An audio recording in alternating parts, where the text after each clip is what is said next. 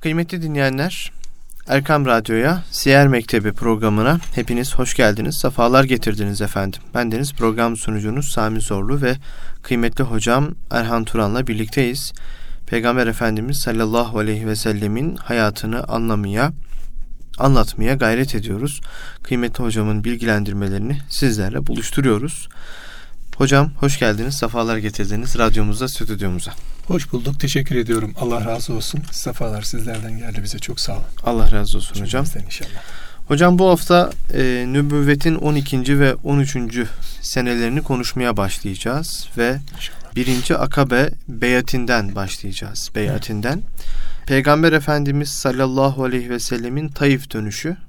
Tam da böyle Peygamber Efendimizin belki ümidini yitirmeye başladığı demeyelim de Taif'te yaşadığı olaylardan dolayı hüzünlendiği bir anda en zor böyle imtihanlarından bir, en zor imtihanlarından sonra böyle bir e, olayla karşılaştı Peygamber Efendimiz. 6 kişilik bir ekip Mekke'ye geldi ve Akabe'de iman nuruyla şereflendi. Daha sonra da bir sonraki yılda da 12 kişi olarak geldiler ve yine Peygamber Efendimiz onlarla Akabe'de buluştu ve onlara bir altı maddelik bir taahhüt sundu Peygamber evet. Efendimiz. Evet. Bu altı maddenin ne olduğunu, ehemmiyetini ve e, bu az önce kısaca bahsetmiş olduğumuz bu birinci akabe beyatıyla başlayan bu beyat sürecini sizden dinleyelim hocam. Buyurun. İnşallah. Euzu billahi mineşşeytanirracim. Bismillahirrahmanirrahim. Elhamdülillahi rabbil alamin ve salatu vesselamu ala rasulina Muhammed ve ala alihi ve ashabihi ve ala ali ehli beytihi ecmaîn. Ve ba'd. Ben de dinleyenlerimize çok teşekkürler ediyorum başlamadan önce. Ee, her, her birinden Allah tek tek razı olsun. Tabi hocam dikkat çektiğiniz mesele mühim. Ee, biz Taif'ten alarak konuşuyoruz. Hı hı. Diyoruz ki işte Efendimiz Aleyhisselatü Vesselam'ın Taif. Taif tabi imtihanların en zorlarından. Belki de böyle Efendimiz Aleyhisselatü Vesselam'ı böyle en çok yoran e, hallerden bir tanesiydi. Tabi e, zirveye ulaşınca bu eza, işkence, Artık Allahü Teala sanki kuluna meta nasrullah dedirtiyor. Ya Rabbi ne zaman bu zafer bize gelecek? Ya biz ne zaman başarıya ulaşacağız? Ne zaman bize iltifat olunacak? Yani artık tabiri caizse takadin de bittiği, gücün de yettiği, bittiği. Hı hı. Artık ya tüh kaldık burada. Ne olacağız şimdi denilene kadar sanki Cenab-ı Hak imtihanı, o samimiyeti zorluyor bize. Böyle bir e, hal veriyor. Her insanın hayatında bu tür zorlar, bu tür darlar, bu tür sıkıntılar vardır. Hı hı. Efendimiz Aleyhisselatü Vesselam umutsuz olmuyor hiçbir zaman. Yani kesmiyor çünkü onun tevekkülü Allah'a in ecriye illa ala rabbil alemin. Ecri de ücreti de karşılığı da Cenab-ı Hak veriyor. Onu çok iyi bildiği için, iman ettiği için Efendimiz Aleyhisselatü Vesselam bu umudu bekliyor. Zaten Taif dönüşünde hemen o sabrın neticesi hı hı. Addas ile ikram olunuyor. Mekke'ye geliyor tekrar davetlere başlıyor. İşte orada Medine'den gelen 6 kişilik bir heyet vardı. Akabe'de onlarla buluşuluyor. Sözleşiliyor bir sonraki sene için. Hı hı. Yani ilk e, tabii biz Akabe'den sonra tabii Efendimiz Aleyhisselatü Vesselam'ın bir de Miraç hadisesi var. Geçtiğimiz derslerde onu işlemiştik. Miraç en büyük e, iltifat oluyor Hazreti Peygamber Aleyhisselatü Vesselam.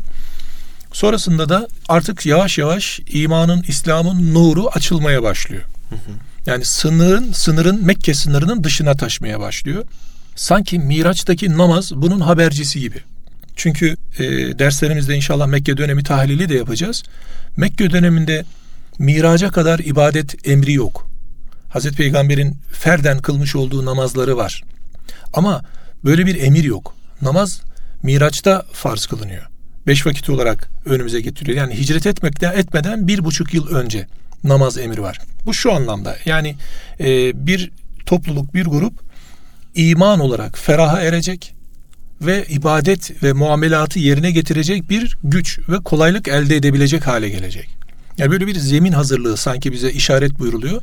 Allahü Teala Miraç'la birlikte sanki Cenab-ı Peygamber'e buradan sonra artık muamelata dönecek rahatlığa eriyorsunuz mesajı veriyor sanki. Hmm. Çünkü namaz nasıl kılınacak? Bir mekan lazım. Onun için bir cemaat olunacak, mescit lazım. İnsanlara rahatlıkla gidip gelebilmesi lazım. Ve bu haliyle Aleyhisselatü Vesselam Efendimiz e, sanki namazla bunu elde edileceği müjdeleniyor gibi. Böyle bir hal var sanki. Öyle bir durum söz konusu. Ki akabinde de e, Hazreti Peygamber Aleyhisselatü Vesselam'ın o görüşmüş olduğu altı kişilik heyet işte Akabe denilen bir yerde bu görüşme yapılıyor. Üç defa görüşme var. Hazreti Peygamber'in bir akabe görüşmesi var. Bir de beyat aldığı, söz aldığı, taahhüt aldığı iki ayrı görüşme var. Hmm. Bunlara birinci akabe beyati ve ikinci akabe beyati deniyor. Beyat olduğu için, sözleşme olduğu için. Akabe dar geçit manasında e, kullanılan bir ifade. Böyle Mescid-i Haram'a 3 kilometre kadar uzaklıkta Mina sınırları dediğimiz sınırlar içerisinde bir geçit adı burası. Kayalık kayalık bir bölge. Biraz Hı-hı. daha evet dar geçit, zor geçit, kayalık Hı-hı. manasında. İnsanlar Mekke'ye Medine'den geldiğinde o yol üzerinden giriyor. Orada biraz daha fark edilmesinler diye tabii, o bölge tabii, saklıyor. Tabii Efendimiz Aleyhisselatü Vesselam onları saklıyor. Hmm. Çünkü bu görüşme daha sonra haber alınacak. Yani beyat diyeyim. Birinci akabe beyatini peygamberimiz aldıktan sonra müşrikler bunu fark edecekler aslında. Hmm. Yani size ne oluyor, ne yapıyorsunuz diye araştırmalara da girecekler. Çünkü siz ne kadar gizleseniz de onların da bu gizliliği ortaya çıkarmak için ya da sizin üzerinizde bir politikası var. Böyle bir e, hal yaşıyor Efendimiz Aleyhisselatü Vesselam. Peygamberimiz bu e, 6 kişinin yani akabe görüşmesindeki 6 kişiyle birlikte ilaveten bir 6 kişi daha 12 kişinin geldiğini haber alıyor. Önceden mesaj gönderiliyor, bir mektup yazılıyor. Biz 6 kişi geleceğiz, görüşeceğiz, iman edeceğiz diye. Onlar aslında iman etmiş olarak Efendimiz Aleyhisselatü Vesselam'a geliyorlar. Daha sonra Peygamber Efendimiz Aleyhisselatü Vesselam onları bir e, taahhüde tabi kılıyor sözleşmeye tabi kılıyor. İlk görüşmedeki altı kişi taahhüde tabi kılmamıştı. Onlar sadece iman etmişlerdi ve memleketlerine dönmüşlerdi. Ee, daha sonra Peygamber Efendimiz Aleyhisselatü Vesselam onlardan bağlılık sözü alıyor. Taahhüt dediğimiz bu. Bu yüzden e, beyat dediğimiz hadise sözleşme. idare edecek olan kimseyle idare edilecek olanların birbirlerine vermiş olduğu sözün, akdin ve anlaşmanın adı aslında. Peygamber Efendimiz Aleyhisselatü Vesselam onlarla e, bir araya gelip görüşmeyi yapıp onlara imanı telkin ettikten sonra onlar İslam oldular. İslam'a girdiler, kabul ettiler, Müslüman oldular. 12 kişi olarak iman halindeydiler. Efendimiz Aleyhisselatü Vesselam onlardan taahhüt aldı. Burada hı. altı madde var. Çok mühim. Hı hı. Ee, aslında günümüze de işaret eden altı madde bu altı madde. Bunlardan birincisi Allah'a hiçbir şekilde şirk koşmamak. Burada Peygamber Efendimiz Aleyhisselatü Vesselam Mekke döneminin tamamı bununladır zaten. Tabi Medine'de de vardır ama Mekke dönemi esas akaid üzere bina edilir. Evet. Mekke dönemine baktığımız zaman hep akide orada vurgulanmıştır. Allah'a iman ve şirkten uzak kalma. Ve daha çok ferdi esas almıştır. Yani bireysel hareket etmiştir. Ferdi çalışılmıştır. Daha sonraki dönemlerde artık kabileler ve aileler İslam olmaya başlamışlardır. Böyle bir durum vardır. Yani önemli olan akaiddir. İman mühimdir. Yani siz iman sathınızı sağlam tuttuktan sonra zemini kavi kıldıktan sonra güçlü kıldıktan sonra diğerlerini üzerine bina etmek kolaydır aslında. Hı hı. Bu yüzden bunu da Mekke tahlilinde konuşacağız. Gelen ayetlerin çoğunun e, cennet, cehennem ve kıyamet sahneleri üzeri olduğunu görürüz. Mekke'deki ayet. Mekke ayetlerin. Çünkü imanı kuvvetli kılacak. İmanı güçlü kılacak. İnsanlar inanmış olduklarını gaybı e, güçlü yaşayacaklar, anlayacaklar ki taviz olmasın. Hmm. Bu yüzden Amentü'nün e, buradaki yerleşmesi hali. Akaid esas. Oradaki insanların yapısıyla da alakalı olabilir mi hocam bu? Yani çok sert oldukları için biraz daha Burada tabii e, yapıdan önce şey var, e, toplumsal bir baskı var. Hmm. Yani insanlar ne kadar kuvvetli, güçlü olurlarsa olsunlar, işte Ebu Talip örneğinde gördüğümüz gibi. Ebu Talip güçlü bir insan. Hı hı. Karakter sahibi de bir insan ama toplumsal baskı o toplumun e, kendi üzerinde oluşturmuş olduğu etki işte Kureyş kabilesinin hanımları bana korktu demezler mi? Çok basit bir gerekçe aslında imanına mani oluyor. Hı. İman etmesini engelliyor. Ya o sadece kendi yapısıyla alakalı değil. Tabii insanların kendi karakterinde de var. Biraz e, o bedevilikte daha da fazla karşımıza çıkıyor. Daha sert, daha güçlü karakter olarak karşımıza çıkıyor. Ama Mekkeli olarak baktığımızda zaten oranın güçlülerinin, kuvvetlilerinin bir ambargosu var. Her manada. Maddi ambargo da var, manevi ambargo da var. Ve bu önemli bir mesele aslında. İşte önce bunu kırmak gerekiyor. Çünkü oradaki en kuvvetli hal şirk. Puta tapma ve puta tapıcılık. Zaten açılmış olan savaş putperestliğe açılan bir savaş. Evet. Putperestliğin karşısında durulan bir savaşın karşılığı. O yüzden e, Efendimiz Aleyhisselatü Vesselam evvela bu altı şartın başına Allah'a hiçbir şekilde şirk koşmamak. Yani la ilahe illallah. İllallah. Bu tevhid burada olacak. Bu birinci madde. İkincisi hırsızlık yapmamak. Çünkü toplum içerisinde bir insanın malını gasp etmek, bir insanın borcunu ödememek, işte bir malı alıp geriye vermemek, emanete ihanet etmek gibi toplumun çok fazla diğer insanların da böyle yadırgamadığı, zemmetmediği, karalamadığı, tü kaka demediği tavırlar ve davranışlar var. Yani hak çok rahat yeniliyor. Peygamber Efendimiz Aleyhisselatü Vesselam burada hırsızlıkla siz hırsızlık yapmamak üzere beyat edeceksiniz maddesini koyuyor. Tabi orada bir toplum inşası var aslında. Yani Resulullah Aleyhisselatü Vesselam baktığımız zaman bu altı maddeyle tevhide bağlı erdemli bir toplumun inşasının, faziletli bir toplumun inşasının bize reçetesini sunuyor aslında. Hmm. Bir, la ilahe illallah. Yani akide güçlü olacak, iman güçlü olacak. İki, hırsızlık yapmayacaksınız. Yani birbirinizin malına gasp etmeyeceksiniz, çalmayacaksınız. Birbirinizi kazıklamayacaksınız. Anadolu ifadesiyle, amiyane ifadesiyle. Çünkü günümüzde de yaşıyoruz bunlar. İşte ekonomik krizler görüyoruz. Bakıyoruz insanlar birbirlerinin zaaflarını kendilerine kar bellemeye başladı. Halbuki bu zaafın zaafından faydalanarak bir insanın malını almanın adına gasp denir. Malı gasp etmenin adıdır. Bu hırsızlıktır yani. Çalmaktır. Yani çalmak deyince sadece bir insanın çantasından, cüzdanından parasını gizlice alıp cebe koymak olarak algılamamak lazım olayı. Efendimiz Aleyhisselatü Vesselam buna aldatma diyor. Men gashşena feleyse minna. Bizi aldatan bizden değildir diyor Peygamberimiz. Yani bu işin aldatması tabiri caizse. Bir diğeri zinaya yani fuhşa yaklaşmama hali. Hı hı. Dördüncü maddemiz kız çocuklarını diri diri toprağa gömme. Neden ikisini bir arada okuyoruz? Çünkü burada Peygamber Efendimiz Aleyhisselatü Vesselam kadını, hanımı ve aileyi koruyor aslında. Bakın ne yapıyor? Bir, nikahı öne koyuyor. Zinaya yaklaşmamak ne demek? nikahlı birlikteliği teşvik demek. Hı hı. Efendimiz Aleyhisselatü Vesselam burada e, bir toplumun gencinin çünkü zina o dönemde çok yerilen, zemmedilen bir hal de değil. Öyle birliktelikler var ki yani burada söylemek de uygun olmaz. Yani nasıl olur yani der insanlar bunları okumuş olsalar. Hı.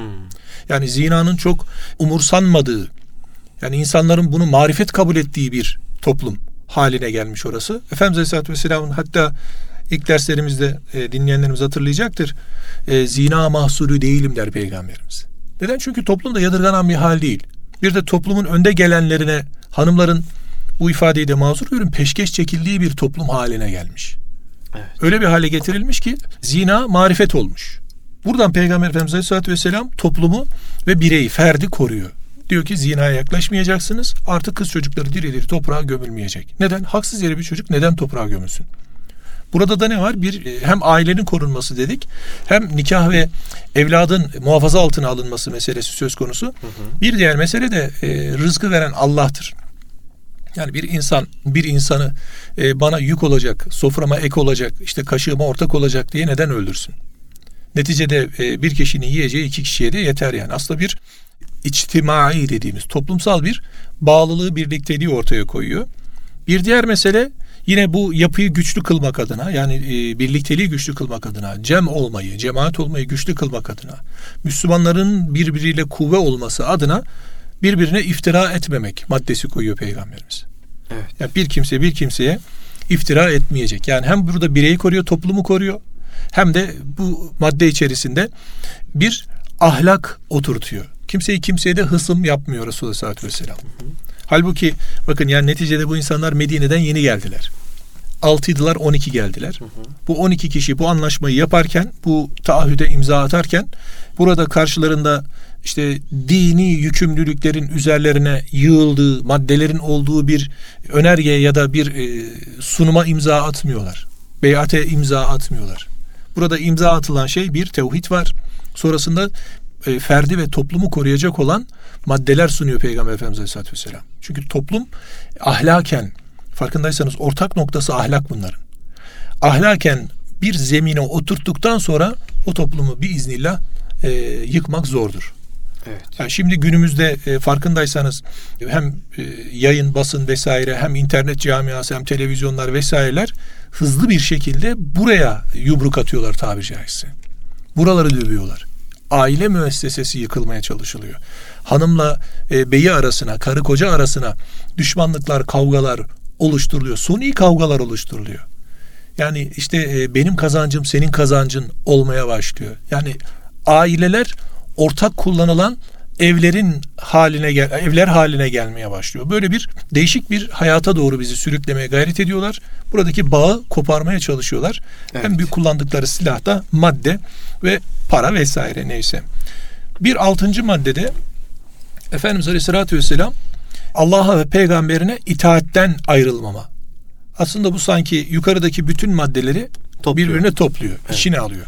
Yani Allah ve Resulünün koymuş olduğu kaidenin ve kuralların bir araya getirilip bir dikkat altında, bir dikkat içerisinde uyulması, uygulanması hali. Hı hı. Ee, burada tabi Peygamber Efendimiz Aleyhisselatü Vesselam e, şunları hedefliyor aslında özetle. E, şirkten ve zulümden uzak, kötü adetlere de takılmamış, kapılmamış bir toplum inşası. Hı hı. Bu altı şahıs, e, tabi 12 kişi gelmişlerdi. 12 kişi Efendimiz'e bunlar üzere söz veriyorlar.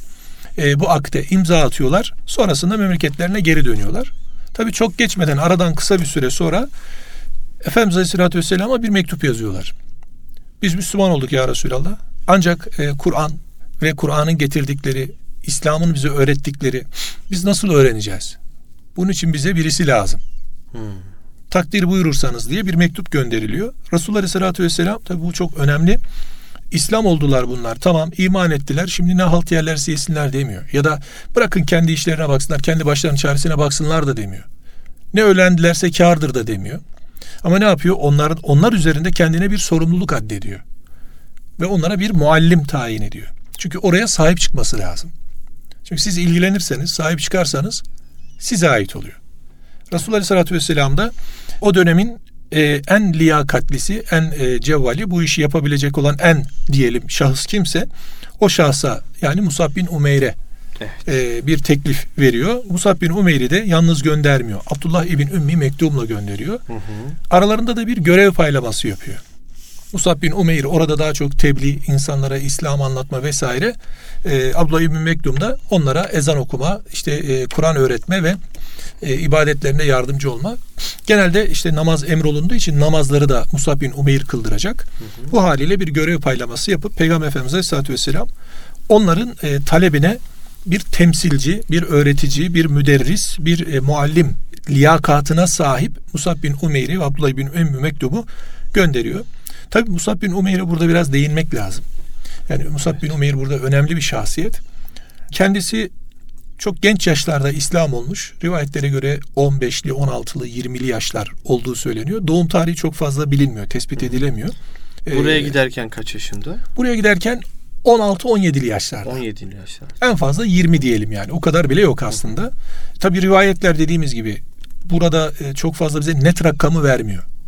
Bazı yerlerde işte 585-590'lı tarihlerden bahsediliyor ama biz daha genç olduğunu düşünüyoruz açıkçası. Çünkü e, bazı hadisler, bazı e, rivayet kaynaklar öyle e, ifadeler kullanıyor ki onun yaşı 16 ile 20 arası. Hmm. Yani gencecik bir sahabi. İslam olmuş Abdüddar oğullarından Mekke'nin önde gelen ailelerinden birisi. Efendimiz'e ilk iman edenlerden birisi. Tabi böyle Allah Resulüne çok benzermiş Musab bin Umeyr. Hmm. Hatta Uhud'da şehadetinde o şehit olunca Efendimiz'i vefat etti, şehit oldu zannettiler.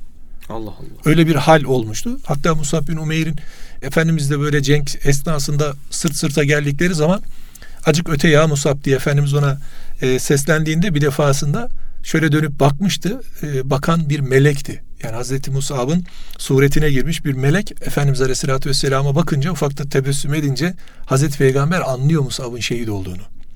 Hazreti Peygamber'e böyle aşık bir şahsiyet, onunla hal olmuş bir şahsiyet, onunla bir olmuş açıkçası, aynileşmiş bir hale gelmiş bir şahsiyet Hazreti Musa.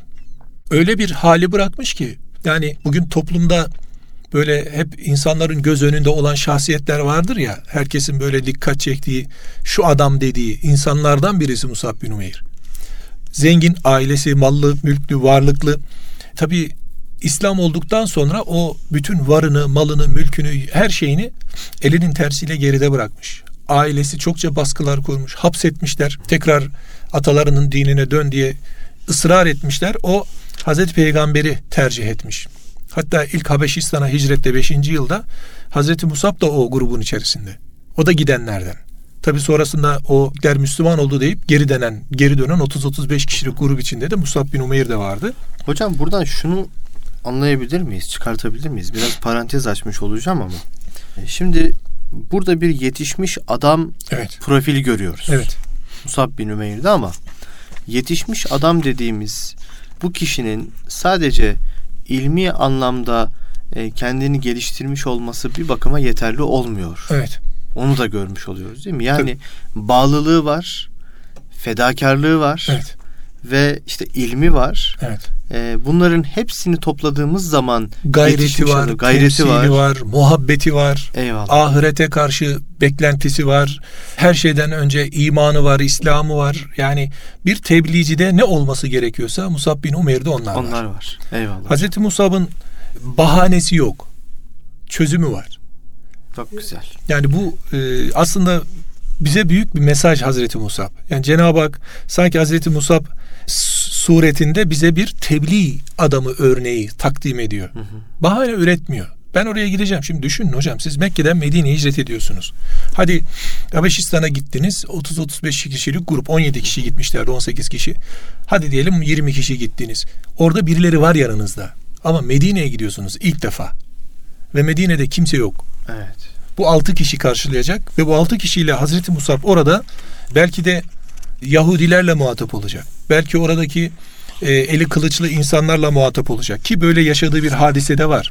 Esad bin Zürare ile tanışması, daha sonrasında onunla birlikte İslam'ı tebliğ etmesi, işte Üseyd ile Üseyd bin Hudayr'la olan orada diyalogları vesaireleri var. Hazreti Musab, Hazreti Peygamber tabiatıyla hareket ediyor eline mızrağıyla alıp kendisini öldürmek için gelen o şahsa Hazreti Peygamber'in yaptığı gibi yapıyor. Önce bir onu bir dinliyor. Ondan sonra otur hele diyor seninle bir konuşalım.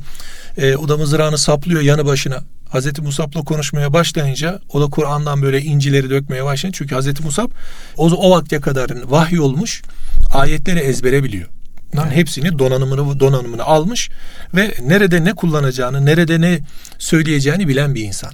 Hani e, bir ifade vardır kellumun nas ala kaderi menazili ukulihim. Yani insanlara akıllarının miktarınca, nisabınca konuşulur. Yani avama avam gibi konuşulur. Havassa havas gibi konuşulur. Havasül havasa da öyle konuşulur. Tabi avama konuşabilecekler vardır.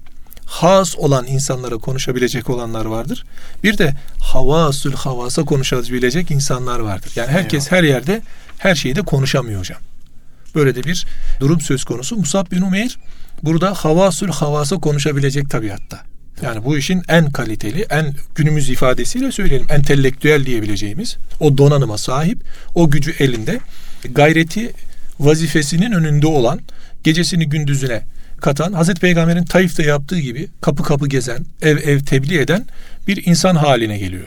Ki daha sonraki e, dönemde Efendimiz Aleyhisselatü Vesselam'a haber gönderip kendisi gelir, kendisi de gelecek. İkinci akabe beyatinde Hazreti Musab 75 kişiyle geliyor. Maşallah. Yani bir yıllık bir tebliğ karşılığı e, 75 kişiyle gelecekler. Sonra Efendimiz Aleyhisselatü Vesselam ile birlikte haberleşecekler. Tabi bu gizli bir hı hı. operasyon tabiri caizse. İkinci akıllı beyati gizli bir operasyon. Ya burada Hazreti Peygamber'in şu iltifatına sahip olmuş Hazreti Musab. Hazreti Peygamber diyor ki bu e, Müsned'de de var, Rudani'de de var. Ülkeler kılıçla fethedildi diyor. Medine müstesna diyor. Medine Kur'an'la fethedildi. Ya, çok Çünkü güzel. Efendimiz Aleyhisselatü Vesselam Medine'de bir kılıç sesi duymuyor. Orada bir kılıçlanma hadisesi meydana gelmiyor. Medine'nin o zeminini, altını, altyapısını Musab bin Umeyr'in ve Abdullah ibn Mekdum, Ümmü Mektum'un Abdullah ibn Mektum ama bir sahabi. Gözleri görmeyen bir insan. Yani tabiri caizse yarım bir insan yani. Ne kadarını yapabilir? Ama gayreti onlarca insandan öte. Hatta bazen Efendimiz'e gelir cenk halinde ya Resulallah sancağı bana ver. Ben sancakla önde durayım. Nasıl olsa gözlerim görmüyor. Düşmanın kalabalıklığını da o e, korkunçluğunu da ben e, nasıl olsa görmüyorum. Ver benim elime sancağı ben yürüyeyim ya Resulallah dermiş. O arkamdakilere de güç verir, önümdekileri de korkutur dermiş. Nasıl olsa görmüyorum. Okları görmüyorum, mızrakları görmüyorum, kalkanları görmüyorum, attıkları kızgın yağları görmüyorum. Ben görmüyorum, ben gideyim ya Resulallah dermiş. Yani bu tamamen muhabbetle alakalı bir şey. Efendimiz Aleyhisselatü Vesselam e, burada asıl fethin Kur'an'la, kalple ve gönülle olduğuna bize işaret ediyor. Ecdat da böyle yapıyordu. Bir fethe girişmeden önce gireceği bölgeye kalp ehlini, gönül ehlini gönderiyor. Oralarda bir altyapı hazırlanıyor. Evet. İnsanlar İslam'ın bereketini, güzelliğini bununla görüyor. Gördükten sonra da fethe kalplerini açıyorlar. Sizin de fethiniz kolay oluyor. Bugünkü batıdaki İslamofobya yani Müslüman korkusu, İslam korkusu yapay bir korkudur, suni bir korkudur. Neden yapılıyor? İşte bunu biliyorlar.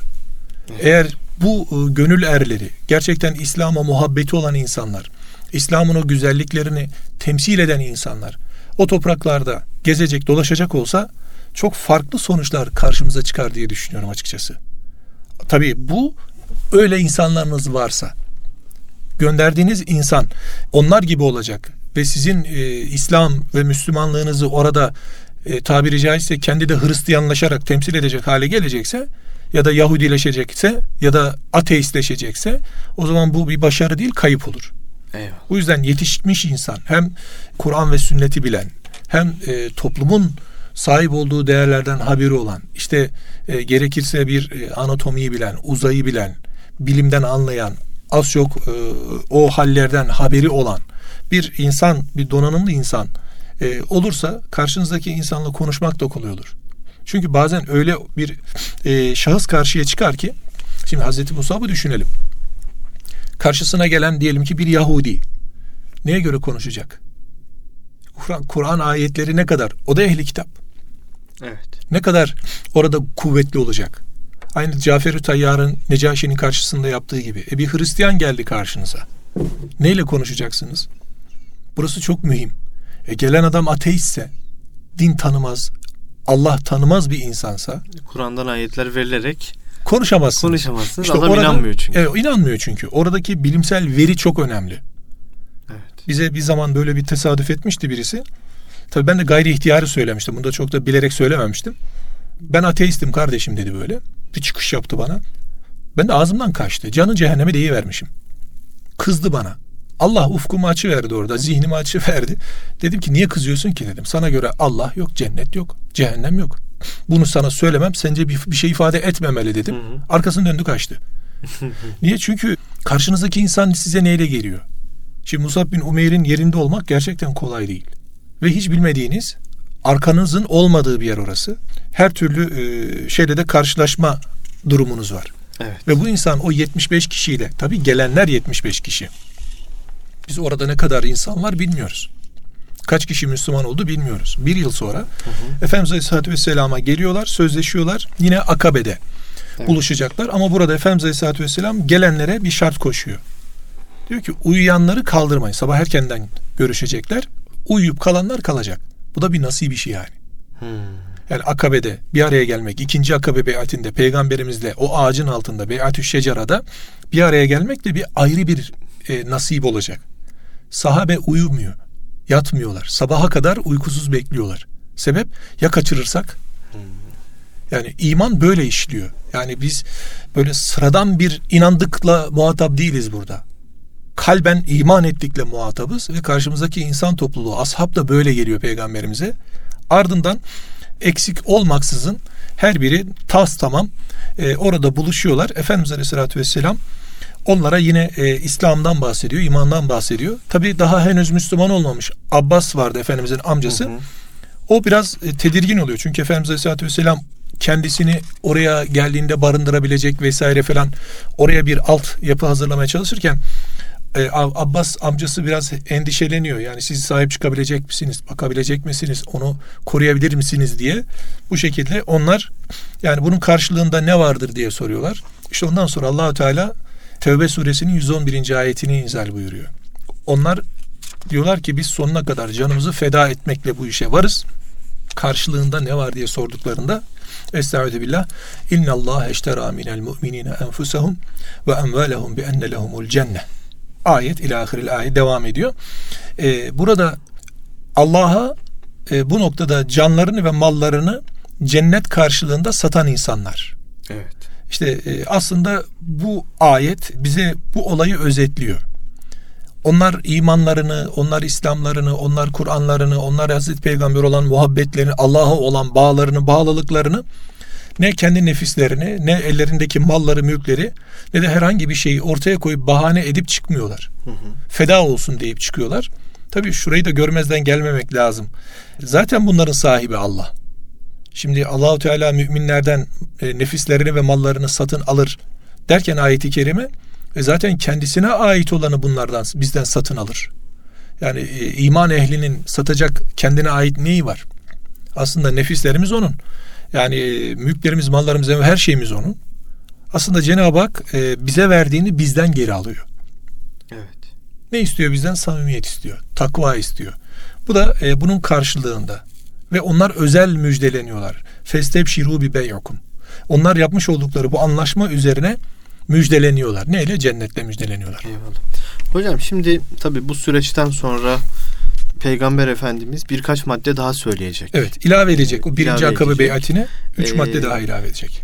Bu maddelere girmeden önce vaktimizi de doldurmuş gibiyiz. Şununla bitirsek. Ee, şimdi Peygamber Efendimiz sallallahu aleyhi ve sellem işte az önce bahsettik. Ee, yetişmiş adam dediğimiz Evet. ee, Musab bin birini. Musab bin Ümeyr'i ve Abdullah İbni Abdullah İbni Mektum e, radıyallahu anh'ı gönderiyor Evet. ve Musab bin Ümeyr 75 kişiyle geri, geri geliyor. E, nasıl bir tebliğdir hocam? Nasıl bir örnekliktir ki e, o 75 kişiyi siz Peygamber Efendimiz'e getiriyorsunuz ve ya uyursak gidemeyiz onun için sabaha kadar uyumayalım imanını e, o gayreti onlara aşılayabiliyorsunuz hocam. Nasıl bir e, yetişmişlik örneğidir? Nasıl bir tebliğ metodudur hocam bu? Yani hocam aslında buradaki en büyük hal şu. Muhabbet var. Evet. Hazreti Musab'ın muhabbetullah, muhabbetu Resulillah kısmı. Allah'a ve Resulü olan muhabbeti kendini aşmış. Hı hı. Kendini açtıktan sonra, nefsini açtıktan sonra Allah yardımcı oluyor. Çünkü orada aslında dokunuşları yapan Musab değil. Haşa Cenab-ı Hak Musab'ın ne diyelim bedeniyle dokunuyor. Evet. Yani orada onun hani kutsi hadiste vardır ya e, kulum bana e, zira yaklaşır şöyle bir adım yaklaşır ben ona iki adım gelirim. Bana yürüyerek gelir ben koşarak gelirim. Bana koşarak gelir ben misliyle mukabelede bulunurum. Buradaki muhabbet, buradaki samimiyet ve Cenab-ı Allah'a buradaki tevekkül ve teslimiyet Hazreti Musab'ı yardımcısı Allah konumuna getiriyor. Eyvallah. İşte mete nasrullah gerçekleşiyor. Ela bin nasrullah oradaki Ela bin nasrullah karib kısmı önümüze çıkıyor. Yani karib olan o yakın olan e, fetih orada gerçekleşmiş oluyor. Ya buradaki işin hocam sırrı zannımca yani tahminimce anladığım kadarıyla diyeyim e, tamamen muhabbetin karşılığı. Evet. Muhabbetten asıl oldu Muhammed Evet. sallallahu aleyhi ve sellem. Aleyhissalatü vesselam. Burada Hazreti Musab o muhabbetle çalışıyor ve o muhabbet onu besliyor.